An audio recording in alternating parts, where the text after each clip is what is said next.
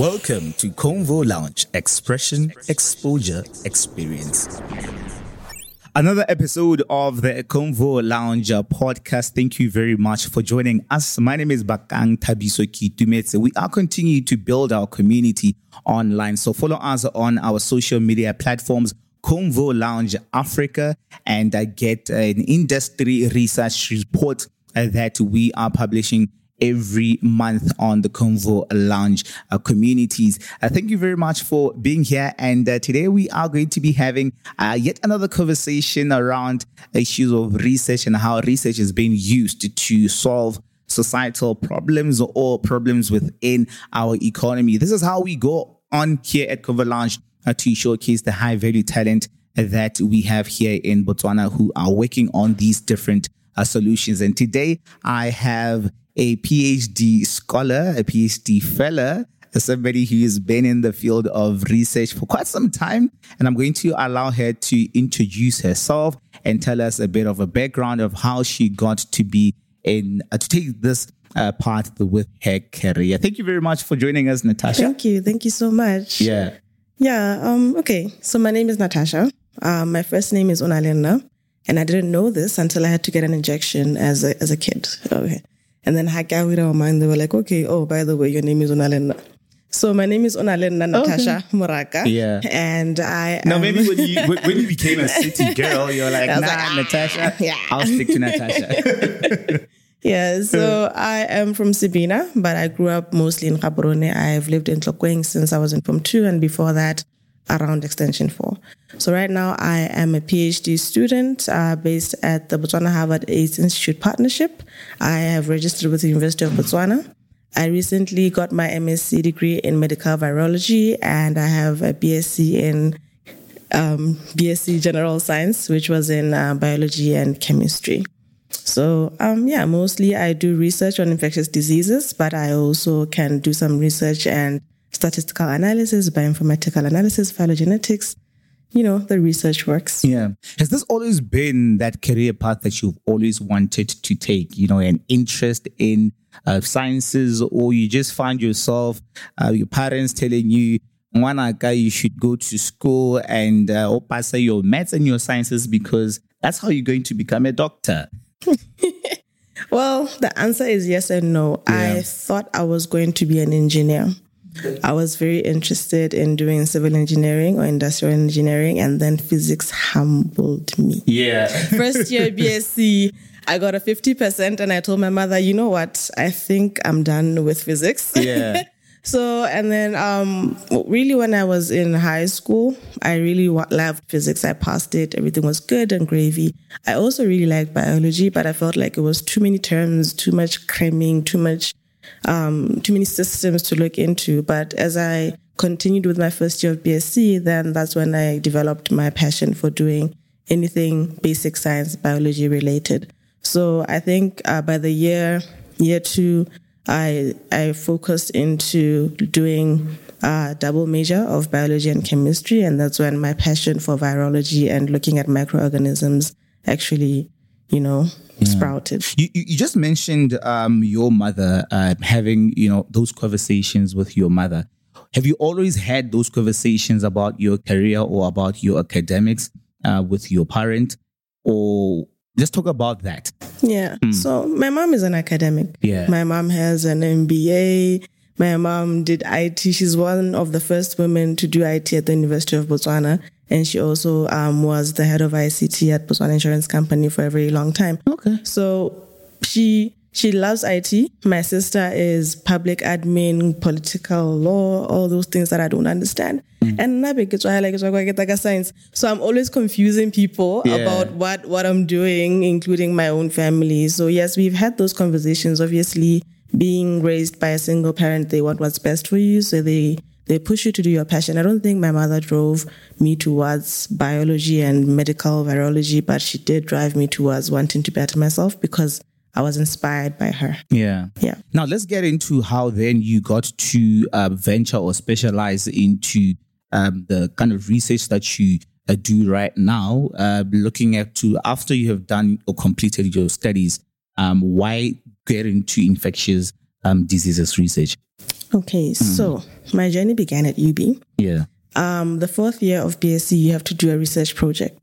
So I approached uh, Dr. Tsimako Johnston. Uh, she's at Baylor College, College of Education, Texas something, right now. And she's the one who linked me with the Botswana Harvard partnership. So I met Dr. Simani Razizi there and um, I guess he was impressed by my presentation and then I got to do my undergrad there. So when you get to such an establishment, uh, you get to learn a lot already. Hela ditloga just putting in the deep end. You have to figure out what HIV amazing, Yeah. mugging. It gets overwhelming, but over time you get to learn. And there's this thing of mentorship. Getting a good mentor is something that kind of sparks your interest. Okay, this man.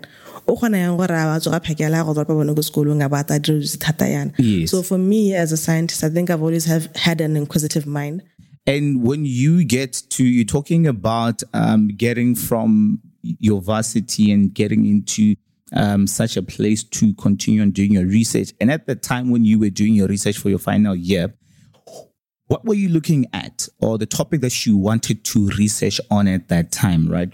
Were you looking at something that could get you a quick, good marks? Uh, because I believe that a lot, majority of us really um, would be there to solve something uh, quickly so we can get a good mark and get a grade and get a degree without actually having to research something that would bring value to the economy, to the industry. Yeah. So for me, this is a very weird story because Yeah. it's linked to something very personal, but kore in a way, it's like if you're if you're if you're spiritual, modimo nkisitse ko path ne ke sa sola gore nka ya ko go yona bana. Yes. So I lost one of my um baby baby cousins. Yes. Her mom passed away and then you know, and she was diagnosed with HIV. And we didn't know o lwalang day in, day out, Nali in and out of hospital. Yes. And then lo and behold, Hexasikitira, my fourth year, I got this interest in looking at pediatric HIV. And, you know, kids' immune systems are very weak and brittle. And it's very hard for you to be pumping um, antiretrovirals in a child because Yes. you might shut down their organs, stuff like that. So I wanted to find out what is the best dose to give kid, kids? How do their immune responses develop as they grow? And, and so on and so forth. And Yeah. That was my proposal. Yeah. But you know, sometimes how nale planning, then things change. Mm. I ended up looking into a different type of proposal because of lack of samples. So I went and looked at one of the genes that is upregulated. Um, it's expressed more when a person is diagnosed with HIV, and the HIV infection drives the gene to kill the cells Yeah. within the body as a protective mechanism. So I looked at okay, so for people who are now recently infected versus two years down the line, what are the levels of expression of this gene and how does that impact um, the clinical outcomes? So clinical outcomes can be CD4 count, I get it, Yes. HIV infects the CD4 cells, and viral load, the amount of virus in your blood. So that's what I was looking at in undergrad.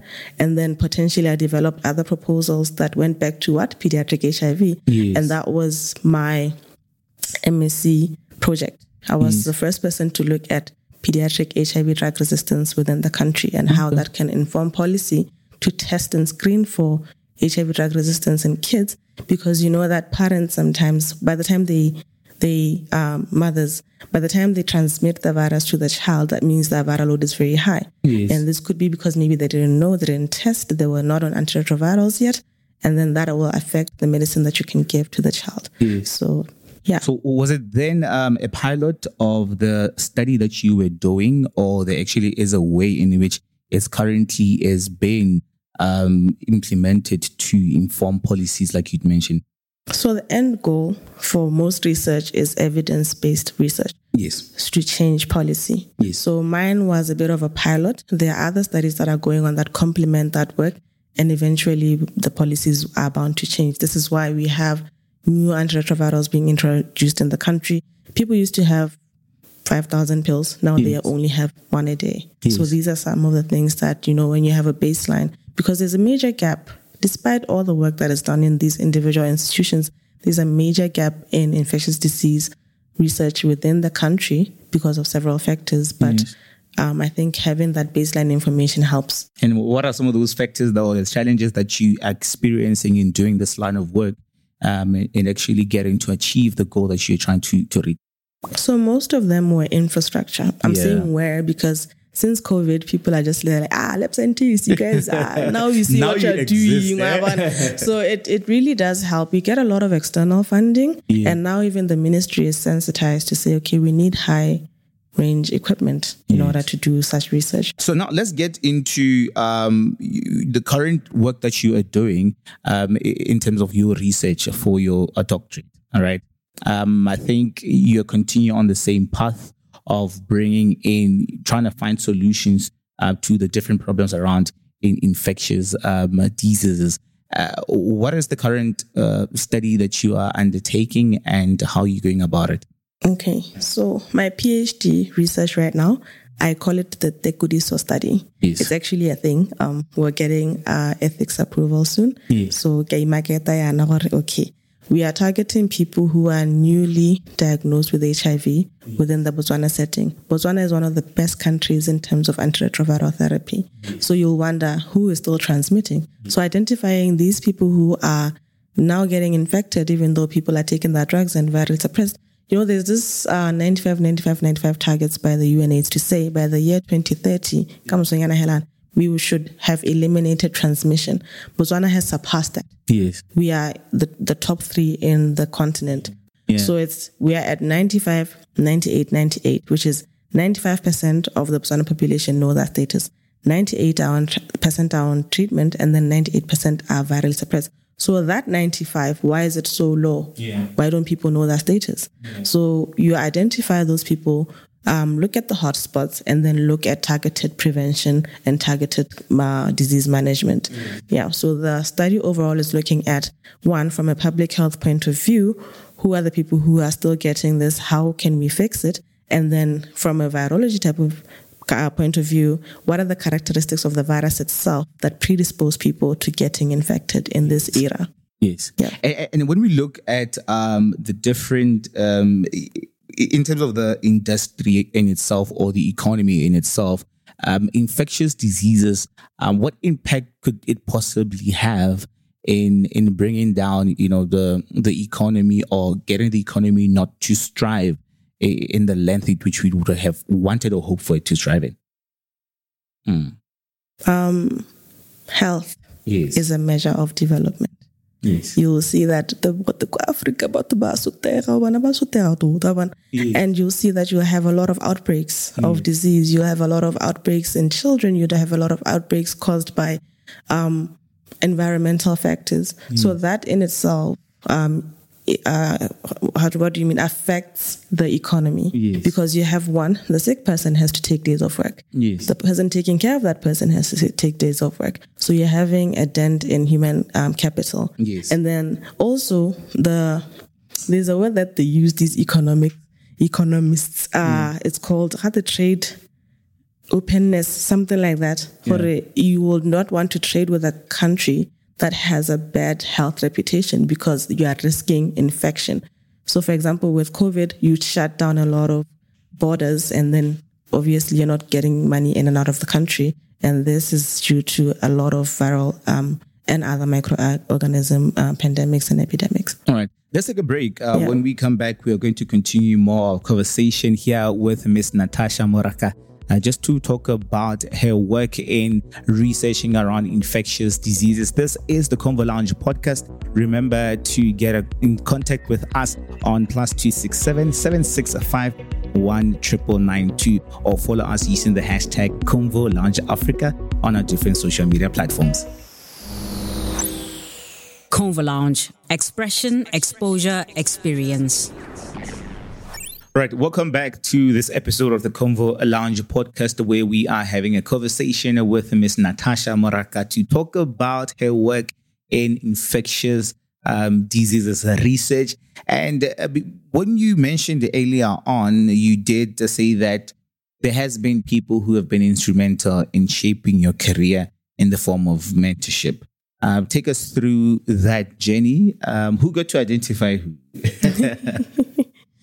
Yeah, um, like I mentioned earlier, I was identified by Dr. Johnston, who um, introduced me to Dr. Simani Rasisivi. He was then the director at the BHP. And then I got to meet Dr. Sikhulile Moyo, the one who discovered Omicron with his team. And then I got to meet uh, my other mentors like uh, Professor Shahin Lockman at the Harvard AIDS Institute um, or the Harvard School of Public Health. And she's like one of the best people in the world, honestly. Um, so these uh, mentors that I have are multiple, and Yeah. I even have mentors who are younger than me. Hey, um, mentorship uh, is not necessarily having a boss. Yeah. It's having someone who believes in you and wants to help you achieve whatever goal that you have. So I have a lot of mentors for different things. Yeah. For example, I go to church. I have a person who I can speak to who's younger than me right now. I go to work and I have mentors at that workplace. But all these things groom me towards what I want to achieve, which is bettering public health, you know, Yes. combating infectious diseases. Because we tend to think that that Armageddon, for example, is going to be a big flame. It could just be just one tiny virus leveling a population. Yeah. So I I think uh, mentorship is like raising a child. It takes a village, really, and Yeah. I, I really want to thank them for the journey that they helped me brew, and I I'm still one percent there. Yes. And what do you think is the recipe to getting a, having a successful mentorship relationship with someone, right? Um, getting to be um, handpicked from uh, multiple other people and actually getting to maintain um, that mentorship or that relationship with uh, between a mentor and a mentee. I think um, this question comes up a lot when people ask me why, why, why do your bosses help you with with school? Oh, was in a school? Do you do you school? Yeah.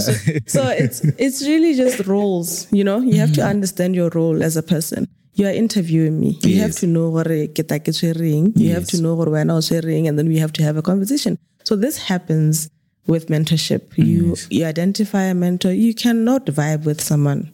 For example, you find that okay, this person is brilliant on paper. Then you meet them and your attitudes don't match. Yes. So openness, open mindedness, Yes. and communication. Yes. If there's yeah, there are lines that can't be crossed, but you have to have seamless conversation between you and your mentor and understand your roles, perform them well. Yeah. It really doesn't take much to be a scientist. I'm going to tell you guys the truth. Yes. All you have to do is just do your part. Yes. Uh, be inquisitive, learn from people, be Yeah. open minded to learning from everyone around you. So I think that's what establishes a good mentorship relationship. And there's always, uh, is oftentimes a talk about, uh, like I mentioned earlier, on our academic research or academic assignments at, at school. We do it to just um, get marks and not really look at issues that would contribute to uh, the economy. Like, for example, now with the Convo Lounge, what we want to do is to encourage research that actually has some sort of impact in the um, economy, right? So that perhaps maybe we could work on a research that is going to bring solutions to a product of a certain company or getting an employment opportunity for another young person. And I think for us to achieve that, we need to groom the next generation of researchers uh, in our country, more especially that Botswana is trying to move towards a knowledge-based economy. And I'm just wondering if it's something that you are contributing to, and if at all you are, how are you contributing to grooming the next generation of researchers? Okay, it's a tough one. Yeah. I have mentored uh, some of the undergraduate students who come for attachment, who come in through the way I came in. You know, you identify a supervisor, and then someone will say, okay, Kona look at Harvard, if you want to do this particular thing, that's what you would do. The other person goes to vet lab, the other one goes to TB lab, and so on and so forth. So I've mentored people from proposal stage, not knowing what is HIV up until they have their own project. They do it themselves. I always tell them, that now? Ke go What are your strengths and weaknesses? Similar to COVID, I was one of the peop first people to start testing for COVID within the country. I was in the national testing team. So when more people came in because we needed more effort, they came in with just maybe we look at some medical lab science. So you have to mentor them and be patient with them and help them learn so that even when they do these experiments, they don't do any mistakes and they don't work out of fear. So I think um, that's how I think I've contributed a little bit. I have people on Facebook asking me, "Thamakata ga apply the scholarship. How do I go about it? I'll send you my personal um, drafts that I've had and tell you, okay, no, make let this background, apply for this thing, and I think this person would be better suited to help you. So I think that's my little contribution to, yeah. towards uh, raising the next scientist. And I think uh, mentioning that in terms of the skills that you need to um, develop in you, um, there's oftentimes a talk about tertiary students or graduates, the skills that they learn not really being applicable to uh, the industry right now. What are those that you need to have in you to strive in the infectious um, diseases uh, uh, research uh, line? Okay. So, so far, we have a lot of sequencing being done. We have a lot of biostatistics and we have a lot of, um, you know, testing microorganisms. It's very wide. Microbiology is very wide. Yeah. So you have to identify your niche. You, you can't go into looking into TB thinking you're going to do uh, an ELISA, for example. You have to look at the organism of interest and be open minded, like I said. Again yeah. and again, just be willing to learn all yeah. the skills that you learn at varsity, especially at the University of Botswana. Not that katata. all the skills you'll find that in a one point in time, even though no ah, you are, you're gonna find a need for that, and there's always room for growth. Yeah. So learn everything you can. Look at what you're comfortable with. Um, microbiology is all about measuring very, very, very small um, uh, volumes of stuff. Yeah. So you need to know how to handle your shaking. You know, sometimes people shake for various reasons. And those are some of the skills that you learn while you're in university. But because it's so many people doing the same thing, how will you just be chilling at the back? We did a music group project. Yes. When you get into the work environment, it's going to show. So when you get into a work environment, be open minded to say, okay, yes. So the skills cannot be specific. There's mm-hmm. so many. Yeah. yeah. And then in terms of the people, uh, students who are currently are, you know, doing research or uh, doing or finding interest in this line of work, your infectious um, diseases research, what could be that advice um, which you can give them where the starting point would be to getting into um, such an industry? I understand um, right now there's so many young people who are applying um, to go to varsity, um, do I don't know if they now understand um, what it is that they are looking to study, or they're just looking at their qualifications to say, hey, mm-hmm. 40 points, 40 points, let me just get a more thing, I'll see where, where we get to. Yeah. Mm. A lot of the people who we started with yeah.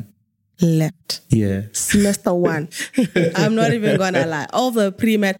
I used to think I wanted to do medicine. Yes. I applied. Yeah. I beg, and then I thought, oh, okay, I'm not good enough. But then in the end, I, feel, I realized that this is actually not what I wanted to do. I yes. can't handle blood. I can't handle. I want it in a test tube, not on the present. Yes. You know, so if you get to varsity, be open minded. I'll keep repeating the same thing again because yeah. that's how I think I got where I, where I am today. Yes. You are never going to learn enough, and also you can't um, learn what you already know. Yeah. Right. So someone said that to me the other day it was profound because I was struggling. So you will find your niche if you open your mind and say, okay, this I this is my strong suit and this is not.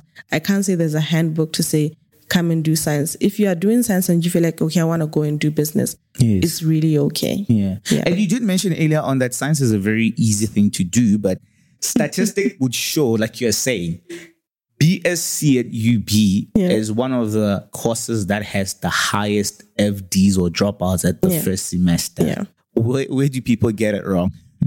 people get it wrong by thinking with the Form 5 mentality. Yeah. When you get to institutions like that, like you be like used in Botswana, there's a lot of self teaching that you have to do. So develop that culture of learning on your own. Independent learning is very important, I think, in many aspects. Yeah. So this is why people thrive. They learn and find out, oh, this is how you do this. This is how you do this go for mentorship, talk to people. Yeah. And also, there's a lot of anxiety and pressure that comes with starting in the science field. Yes. Across the board. Yeah. So it's okay to struggle. It's okay to find it hard. It's okay to FD and come back. Yeah. So that the also the passion has to be there. Yeah. I always tell my students, I have students. I always tell my students, it has to come from you. I can tell you what to do and you'll do it. Yes. But if you don't want to do it, it's never going to be something you're going to want to continue with and also teach the next generation of students. So I think yeah, being a scientist is all about the passion, wanting to help, wanting to find solutions, and being open minded. Yes. But in terms of the future, um, when we look at uh, the infectious diseases industry or research, uh, what potential do you see it having in actually bringing a difference to the economy right now? It's already happening. Yeah. Right now, the ministry is sensitized. COVID has really switched the board in terms of research. Infectious disease research needs robust machinery. It needs researchers. It needs people who understand the subject matter.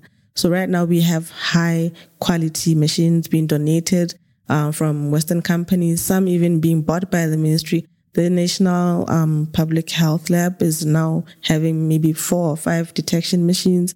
Um, detection is another topic and podcast on its own. So, you know, you, machinery, um, infrastructure, and also human capital. Yeah. Investing in that can help make the most difference. Preparedness of a country is Yes. the reason why they don't get as hard hit as they do in low to middle income countries. So you'll find that when COVID hit in South Africa, they shut down productions and everything, but then that didn't really shake them as much. And then when it came here, yo, a lot, a lot went down. We were not prepared.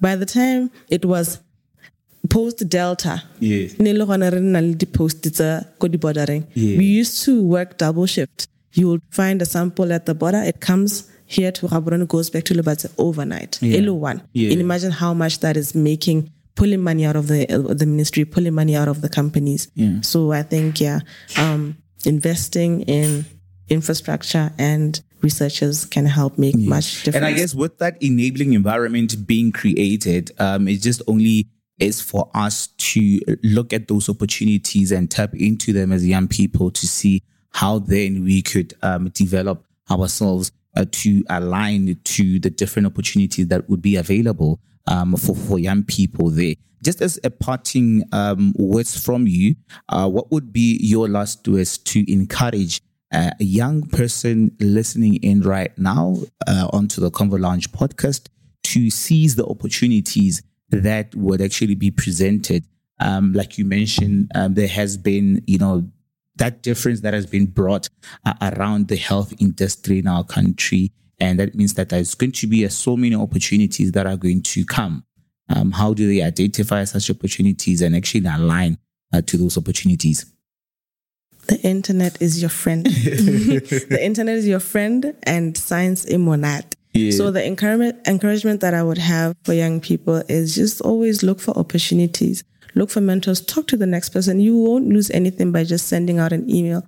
I have a student right now who literally sent me a message, text Yeah. message. Yeah. And says she got my number from the Stellenbosch um, website. Yeah. And now she's doing her internship at the company that I work at because I saw this person has potential. So let's give her an attachment so that she learns. Yeah. So I think that would be the advice that I'm going to give people. And remember that even Einstein was a child at Yeah. one point. You Yes. understand? You start from a young age, you become inquisitive. Here you are presenting. Who would have thought? You probably thought you were going to do maybe agriculture. Yes. You understand? Or be a you- soldier. like, imagine, you know, it's- it can still happen. Yeah. So when you grow up, you just keep learning as much as you can. Yeah. And remember that even the people you look up to started where you are now. Fantastic and powerful. Thank you very much for this conversation, Natasha, and all the best uh, with your future endeavors. And I guess that uh, we will continue to have these conversations and see how we can further develop um, the young people who are upcoming to get a gather more interest on research. Uh, because at the end of the day, like we're saying, we believe that uh, research is actually the solution that we need to bring down the high numbers of unemployment in our country. And I guess with Convo Lounge, we shall be achieving all of that. Uh, get to interact with us on our social media platforms using the hashtag Convo Lounge Africa or the number plus 267 7651 992 on WhatsApp. Bye. Convo Lounge. Expression, exposure, experience.